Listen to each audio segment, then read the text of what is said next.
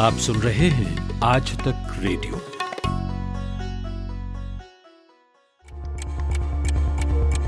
प्रधानमंत्री नरेंद्र मोदी ने अब से थोड़ी देर पहले पूरे देश को लॉकडाउन करने की बात कही Well, the United Kingdom is now on total lockdown. Spain is due to go into a nationwide lockdown starting Monday. Victoria will be in lockdown within the next 48 hours.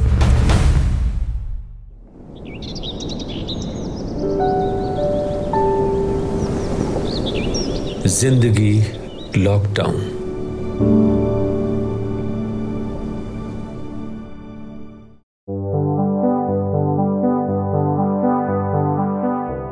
Lockdown में ज़िंदगी की बहुत सी जरूरतों की तरह शिक्षा भी क्लासरूम से बाहर निकलकर ऑनलाइन हो गई। टीचर भी ऑनलाइन हो गया, मगर आधे रास्ते में जाकर उसे पता चला कि ये रास्ता कोई और है।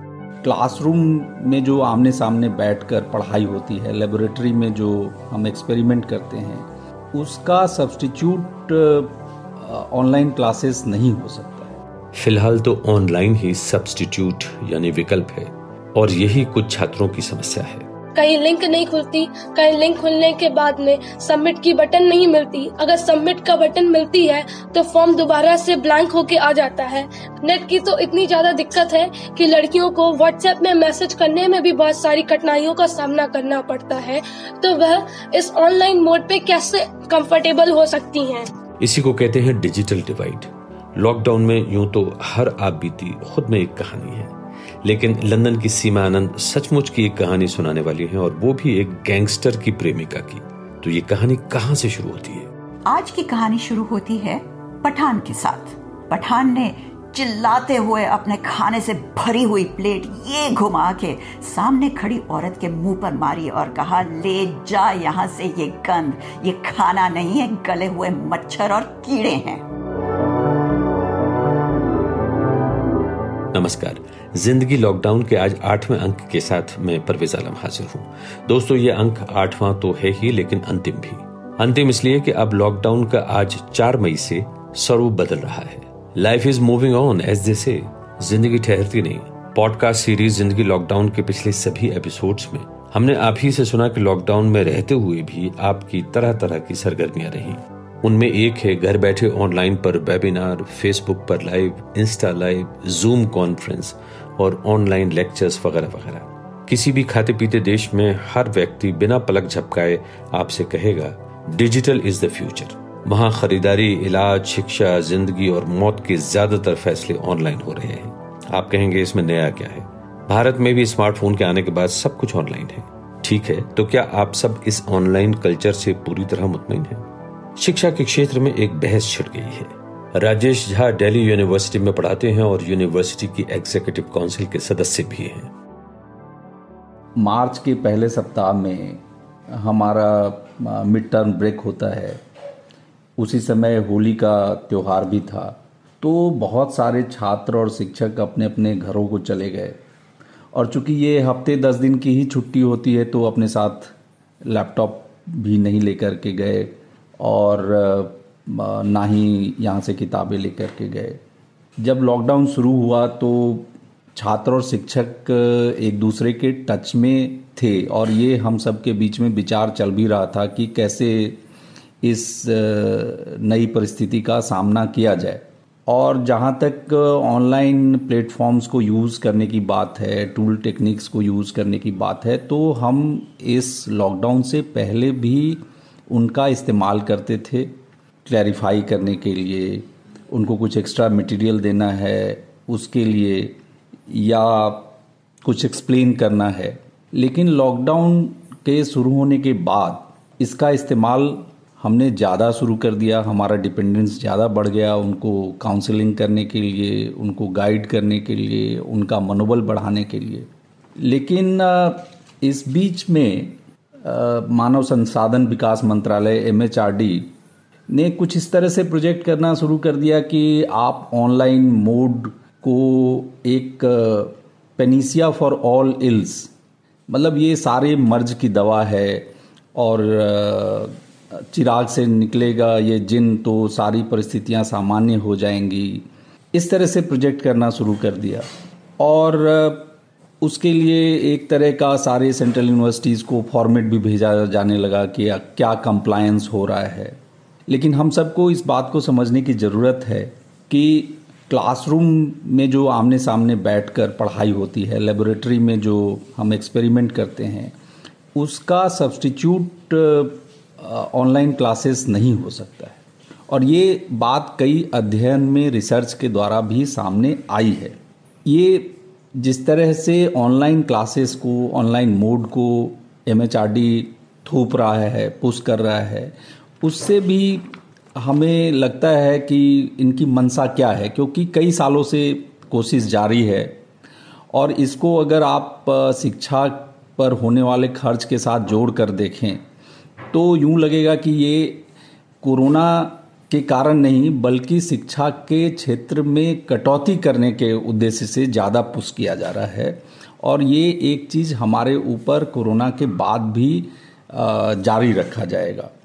इसका असर शिक्षा के क्षेत्र में जो नए रोज़गार के अवसर हैं, उसको लेकर के भी कमी आएगी। और साथ साथ जो हमारे एडहॉक साथी सालों से पढ़ा रहे हैं कंट्रैक्ट बेसिस पे पढ़ा रहे हैं, उनके लिए भी खतरा बढ़ जाता है। इसके साथ साथ आप देखें तो मतलब बिना भारतीय परिस्थिति की वास्तविकताओं को समझे हुए ही इसको बढ़ावा देने की कोशिश हो रही है और इसको लागू करने की कोशिश हो रही है। अब जैसे सरकारी क्षेत्र में जो यूनिवर्सिटीज़ हैं, उसमें करीब 60 परसेंट छात्र ऐसे हैं जो कि एससी हैं एसटी हैं ओबीसी हैं इकनॉमिकली वीकर सेक्शन से आते हैं। और उनकी आर्थिक परिस्थितियाँ उतनी अनुकूल नहीं होती है। कई बच्चे इस सुदूर क्षेत्र से आते हैं, ग्रामीण इलाके से आते हैं। जैसे मान लीजिए नॉर्थ ईस्ट के हैं या जम्मू कश्मीर के हैं। जम्मू कश्मीर में तो सिर्फ़ टू ही अभी अलाउड ही है। मैं अपनी बात बताऊँ, मैं बिहार के एक सुदूर ज़िले, मधुबनी ज़िले में जब अपने गाँव में जाता हूँ तो वहाँ पे सिर्फ़ टू अवेलेबल रहता है। तो इस असमान परिस्थिति में कैसे एक अच्छा ऑनलाइन कंटेंट उन तक पहुंचाएँ? कैसे डे टू डे लेक्चर हम उन तक पहुंचाएँ? ये एक बहुत बड़ी सोचने की बात है। इसके अलावा हार्डवेयर का भी प्रॉब्लम है। अभी दो तीन साल पहले जो एनएसओ का एक सर्वे हुआ, उसमें पता चला कि तीन चौथाई घरों में कंप्यूटर ही नहीं है। और मध्य वर्ग में भी आज की जो परिस्थिति है, उसमें काफ़ी चुनौती है। मेरे अपने एक दोस्त से बात हो रही थी, उनकी दो बेटियाँ स्कूल में जा रही हैं। तो एक कंप्यूटर है तो कैसे उन दोनों के बीच कि ऑनलाइन क्लासेस में सामंजस्य किया जाए, इसकी इसकी समस्या है। अपने, मैं अपने घर में ही देखता हूँ कि हम दो लोग मिलकर के एक कंप्यूटर पर आश्रित हैं और मेरी बेटी एट्थ क्लास में है, उसका ऑनलाइन क्लासेस होता है, उसको कुछ असाइनमेंट बना करके देना होता है। मैं अपने बच्चों का क्लास लेता हूँ, उनके लिए कुछ मटेरियल या क्लास के लिए कुछ हमें चीज़ें अपलोड करनी होती है। तो इन सारे चीज़ों को आपको ध्यान में रखना पड़ेगा। साइबर सिक्योरिटी का इशूज है। यूएन की एजेंसीज ने भी इस बात को उठाया है। इस बैकग्राउंड में आप ऑनलाइन एग्जामिनेशन लाना चाहते हैं। तो ये भी छात्रों के लिए न्याय संगत नहीं होगा। इस पे बहुत गहन विचार विमर्श की ज़रूरत है। एक one size fit all formula लागू नहीं किया जा सकता है। विश्वविद्यालयों को अपने छात्रों से बात करके, शिक्षकों से बात करके एकेडमिक काउंसिल में और एग्जीक्यूटिव काउंसिल में इस मुद्दे, क्योंकि ये छात्रों के भविष्य के साथ जुड़ा हुआ है। हायर एजुकेशन की क्वालिटी के साथ जुड़ा हुआ है। तो बहुत गंभीर विषय है और इस पर कोई आनंद फानर में निर्णय ना लेकर के जो लोग वहाँ पे काम कर रहे हैं, जो परिस्थितियों को समझते हैं, उनको निर्णय करने का अधिकार देना चाहिए और मिलजुल करके ही फैसला होना चाहिए। नहीं तो अगर एजेंडा को थोपने की कोशिश होगी तो इसका एक एडवर्स इम्पैक्ट लंबे समय के लिए हम सब पर आ सकता है। दिल्ली विश्वविद्यालय के प्राध्यापक राजेश झा। एक बात और, राजेश झा का इशारा यूजीसी की नई गाइडलाइंस की तरफ़ भी है। इस साल भारत के विश्वविद्यालयों में परीक्षाएँ कब और कैसे हों यूजीसी ने अभी हाल ही में इस विषय पर एक विस्तृत दिशा निर्देश जारी किया है, जिसमें कहा गया है कि पुराने छात्रों के लिए इस साल एकेडमिक सेशन पहली अगस्त से शुरू होगा और नए छात्रों के लिए पहली सितंबर से। और जो इम्तहान छूट गए हैं, वो जुलाई और अगस्त के बीच संपन्न कराए जाएँगे। अब जो विवादास्पद बात इस गाइडलाइन में कही गई है, वो है ऑनलाइन ट्यूटोरियल्स और ऑनलाइन एग्ज़ाम्स के बारे में कि यूनिवर्सिटियाँ e content e lab experiments बनाएँ, क्योंकि मुमकिन है कि 25 प्रतिशत सिलेबस ऑनलाइन पूरा होगा। कुछ एग्ज़ाम्स भी ऑनलाइन होंगे और यही बात इस छात्रा को सता रही है। नमस्कार, मैं लक्ष्मी शिवहरे लक्ष्मीबाई कॉलेज दिल्ली यूनिवर्सिटी की छात्रा हूँ और साथ ही साथ मैं अपनी क्लास की क्लास रिप्रेजेंटेटिव भी हूँ और हर रोज मुझे अपने सहपाठियों की समस्या का समाधान भी करना होता है। तेरह मार्च को हमारे कॉलेज द्वारा यह निर्देश जारी किया गया कि हमारे कॉलेज अब इकतीस मार्च तक बंद रहेंगे और साथ ही साथ हमारे कॉलेज में अब ऑनलाइन पढ़ाई होगी। तो इस सूचना को सुनते ही हम सभी लोगों ने अपने अपने घरों की टिकट कराई और अपने अपने घर वापस आ गए। तब हम लोग को लगा था कि ये कोरोना सिर्फ़ कुछ ही दिनों का है और लॉकडाउन अगर इसी तरह से जैसे केस बढ़ रहे थे तो कभी दस, कभी सौ, ऐसे, कभी बीस, ऐसे केस बढ़ रहे थे।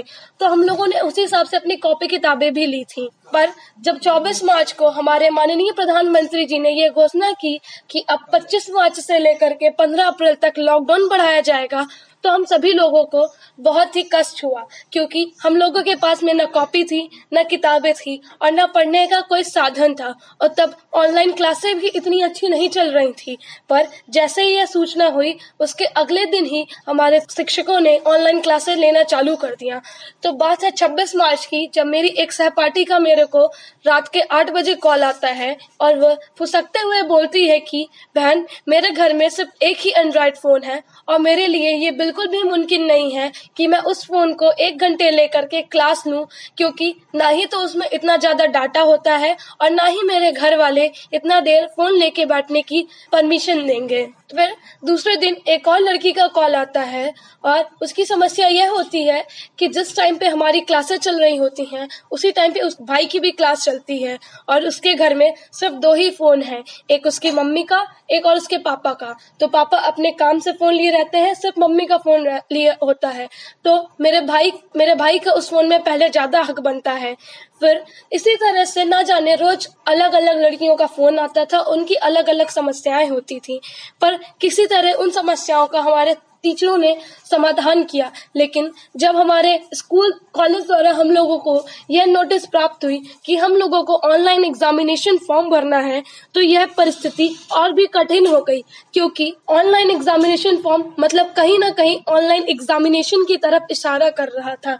यह ऑनलाइन एग्जामिनेशन कहने और सुनने में तो बहुत ही सुंदर लगता है, पर जब हम इसको अपने रोज़मर्रा की ज़िंदगी में देखें तो यह बहुत ही बड़ी चुनौती है, क्योंकि भारत में ना ही तो अभी इतना अच्छा टेक्नोलॉजी का प्रचलन है और ना ही तो छात्र उससे इतने ज़्यादा परिचित है। अगर हम ऑनलाइन मोड में जाते हैं तो हम अपने उस वर्ग को भूल जाते हैं, जिसके पास सिर्फ़ घर में एक ही कमरा है, जिसके, उस कमरे में उसके माता पिता भाई बहन सभी लोग रहेंगे और उस कमरे में उस छात्रा को अकेले फ़ोन लेके एक कोने में बैठ के पढ़ना बिल्कुल भी अच्छा नहीं लगता, क्योंकि उसके घर वाले उससे बार बार पूछेंगे कि तुम फ़ोन में लगातार क्या करे जा रही हो? और हमारे घर वाले इतने ज़्यादा पढ़े लिखे भी नहीं है कि हम उनको यह समझा सके कि हमारी ऑनलाइन क्लासेस चल रही है, जिसमें आप हमें बार बार डिस्टर्ब ना करें। एक बार अगर हम बात करें ऑनलाइन एग्जामिनेशन फॉर्म की तो वो तो हम लोगों ने किसी तरह भर सकते हैं। पर लेकिन उसमें भी बहुत सारी समस्याएँ हैं। कहीं लिंक नहीं खुलती, कहीं लिंक खुलने के बाद में सबमिट की बटन नहीं मिलती। अगर सबमिट का बटन मिलती है तो फॉर्म दोबारा से ब्लैंक होके आ जाता है। बात अगर हम करें, हरियाणा, बिहार और नॉर्थ ईस्ट मतलब मणिपुर जैसे इलाकों की, जहाँ पे नेट की तो इतनी ज़्यादा दिक्कत है कि लड़कियों को व्हाट्सएप में मैसेज करने में भी बहुत सारी कठिनाइयों का सामना करना पड़ता है। तो वह इस ऑनलाइन मोड पे कैसे कंफर्टेबल हो सकती हैं? ऑनलाइन एग्ज़ाम देने में बहुत सारी परेशानियों का सामना करना पड़ेगा।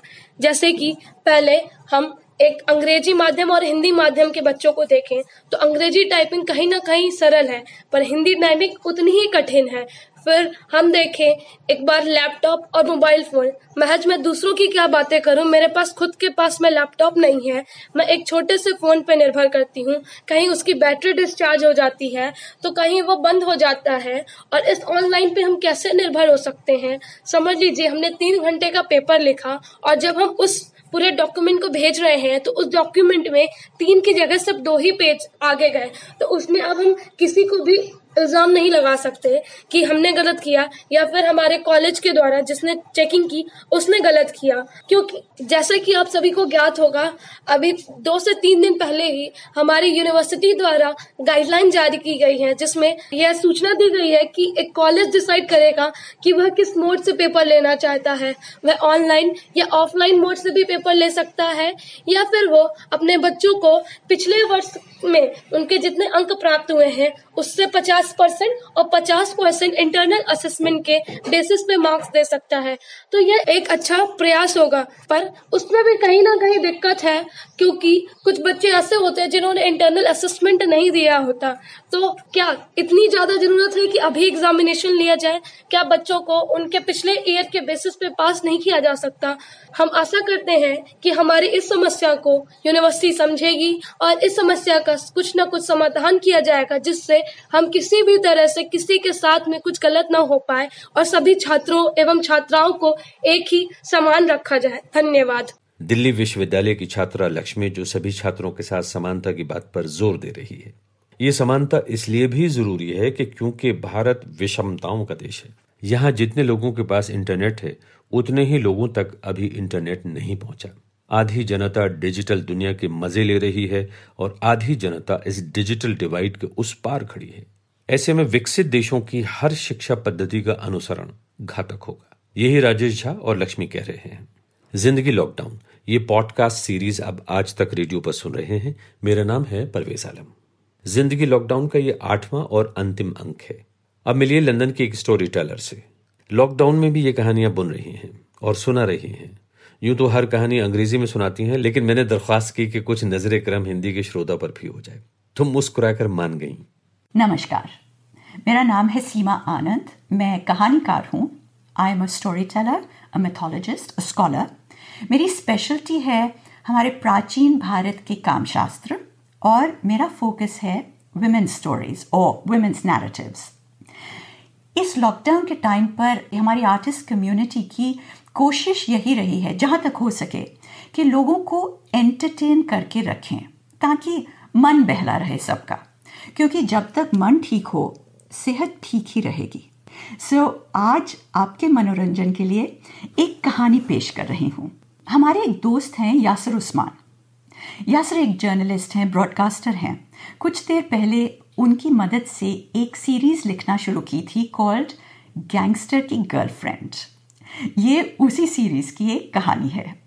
सो so, आज के हमारे गैंगस्टर हैं मोहम्मद शकील बाबू मियाँ शेख उर्फ़ छोटा शकील दाऊद इब्राहिम का राइट हैंड मैन अब छोटे शकील का नाम तो आपने सुना ही होगा लेकिन इस गैंगस्टर की गर्लफ्रेंड कौन थी? चलिए आज उनसे भी आपको मिलवा ही देते हैं। सो so, आज की कहानी शुरू होती है पठान के साथ। पठान ने चिल्लाते हुए अपने खाने से भरी हुई प्लेट ये घुमा के सामने खड़ी औरत के मुँह पर मारी और कहा, ले जा यहाँ से ये गंध। ये खाना नहीं है, गले हुए मच्छर और कीड़े हैं।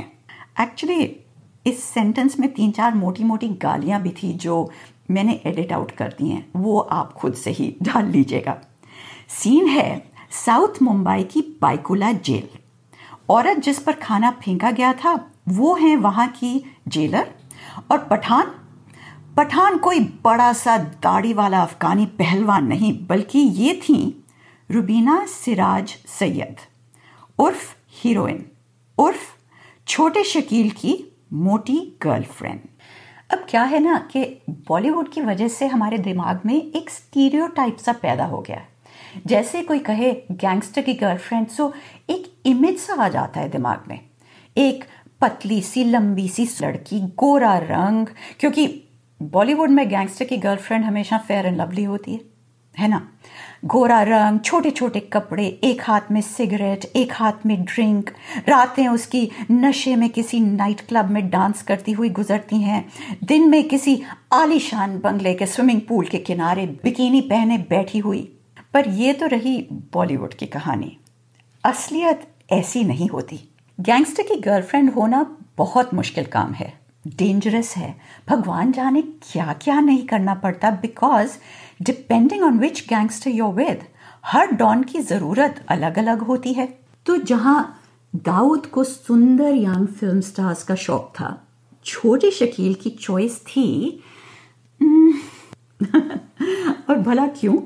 एज आई सेड सर्कमस्टांसिस के मुताबिक सब अपनी अपनी गर्लफ्रेंड्स चुनते हैं। छोटे शकील में, कराची में फंसे हुए, मुंबई में धंधा चलाने की कोशिश कर रहे थे। उनके सब भरोसेमंद आदमी एक एक करके पकड़े गए थे, जेल में बैठे थे।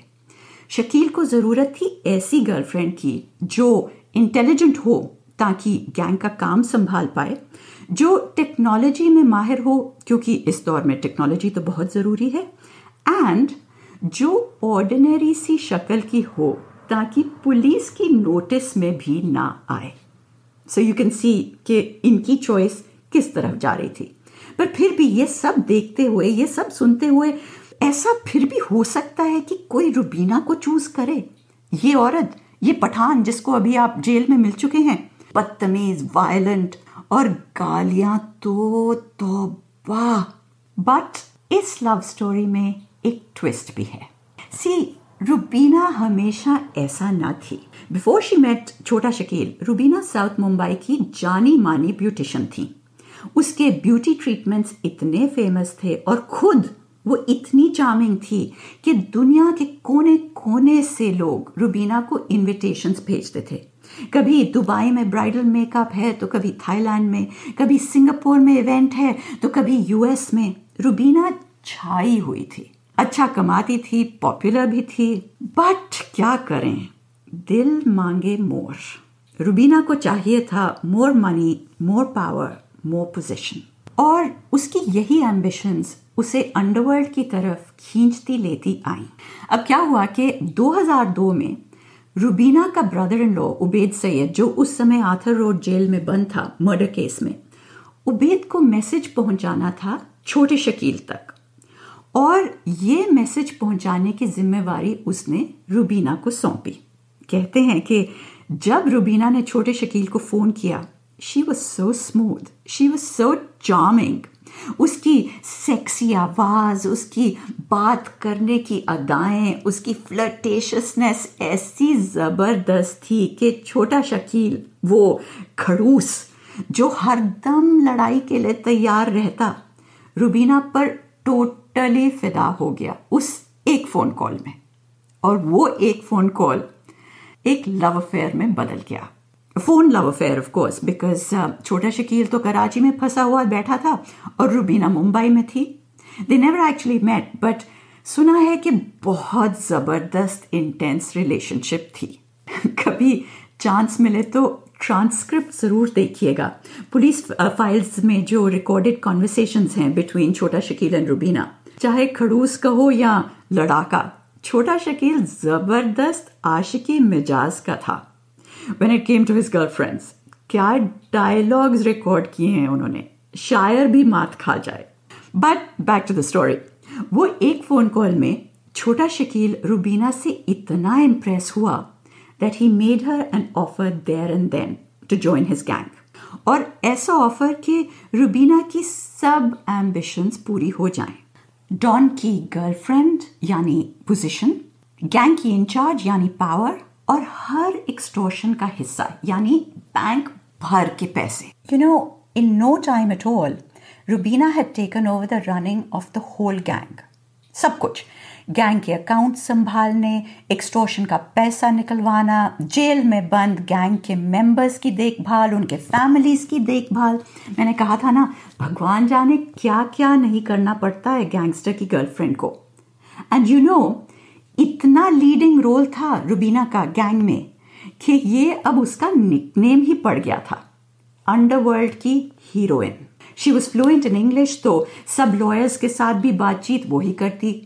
वही कोऑर्डिनेट करती all the instructions between Shakeel and the lawyers plus she was so tech savvy कि पुलिस इलेक्ट्रॉनिक सर्वेलेंस सिस्टम्स को भी वो डॉज करना जानती थी। I mean so tech savvy आप सोचिए कि the police didn't even know about her for a whole year हालाँकि रुबीना का तो रोज का काम था, कराची में बैठे अपने भगौड़े गैंगस्टर बॉयफ्रेंड से बात करना। लंबी लंबी प्यार, मोहब्बत की बातें और बीच में गैंग के काम की बातें। And yet the police had no idea about her crime branch को रूबीना की एक्टिविटीज़ के बारे एक साल बाद पता चला। और वो भी प्योरली बाय चांस जब छोटे शकील के एक आदमी उदय पवार ने उसे कॉल किया। उदय पवार दो साल से एक फ़िल्म डिस्ट्रीब्यूटर से 50 लाख निकलवाने की कोशिश कर रहा था। 50 लाख की जगह जब सिर्फ़ 10 लाख मिले और वो भी दो साल के बाद तो उदय ने आखिर तंग आकर रुबीना को फ़ोन लगाया रिपोर्ट करने के लिए। उदय पवार का फ़ोन ऑलरेडी टैप्ड था। ये बहुत देर से पुलिस की नज़र में था और जब उदय ने रुबीना को फ़ोन किया तो पुलिस भी इस कॉन्वर्सेशन को सुन रही थी। बस इसके बाद वही हुआ जो हर गैंगस्टर की गर्लफ्रेंड की ज़िंदगी में कभी ना कभी होता ही है। पुलिस सर्वेलेंस सबूत इकट्ठा करना और फिर जेल। लेकिन मैंने कहा था ना, इस प्रेम कहानी में एक ट्विस्ट भी है। सुनते आए हैं कि प्यार लोगों को बदल देता है। रुबीना भी छोटे शकील के प्यार में खूब बदले। जैसे जैसे उनका प्यार बढ़ता गया रुबीना एक स्वीट सी ब्यूटिशियन से, जहाँ वो इतनी चार्मिंग थी कि लोग देश विदेश से उसे अपने फ़ंक्शंस में बुलाते, अब वो इतनी बदतमीज, इतनी वायलेंट हो गई थी कि दूर दूर तक उसका नाम सुनकर लोग कांपते। वो सेक्सी आवाज़, वो फ्लर्टेशियस अदाएँ जिस पर छोटा शकील एक ही कॉन्वर्सेशन में लट्टू हो गया था। अब रुबीना के मुँह से सिर्फ़ गालियाँ और गंदगी ही निकलती। और जहाँ वो अपनी ब्यूटी ट्रीटमेंट्स के लिए फ़ेमस थी अंडरवर्ल्ड की हीरोइन बनने के बाद उसकी बीट अप ट्रीटमेंट्स फ़ेमस हो गई। आपको मालूम है, रुबीना की वायलेंस इतनी बढ़ गई थी कि जेल में बंद होने के बाद भी उस पर कई और केसेस लगाए गए by the jailers and the other inmates for grievous bodily harm हाँ लोग प्यार में बहुत बदलते हैं, पर शायद यही होता है गैंगस्टर से मोहब्बत करने का नतीजा? You know by the time Rubina की जेल की टर्म खत्म हुई, उसको पाँच साल की जेल की टर्म मिली थी।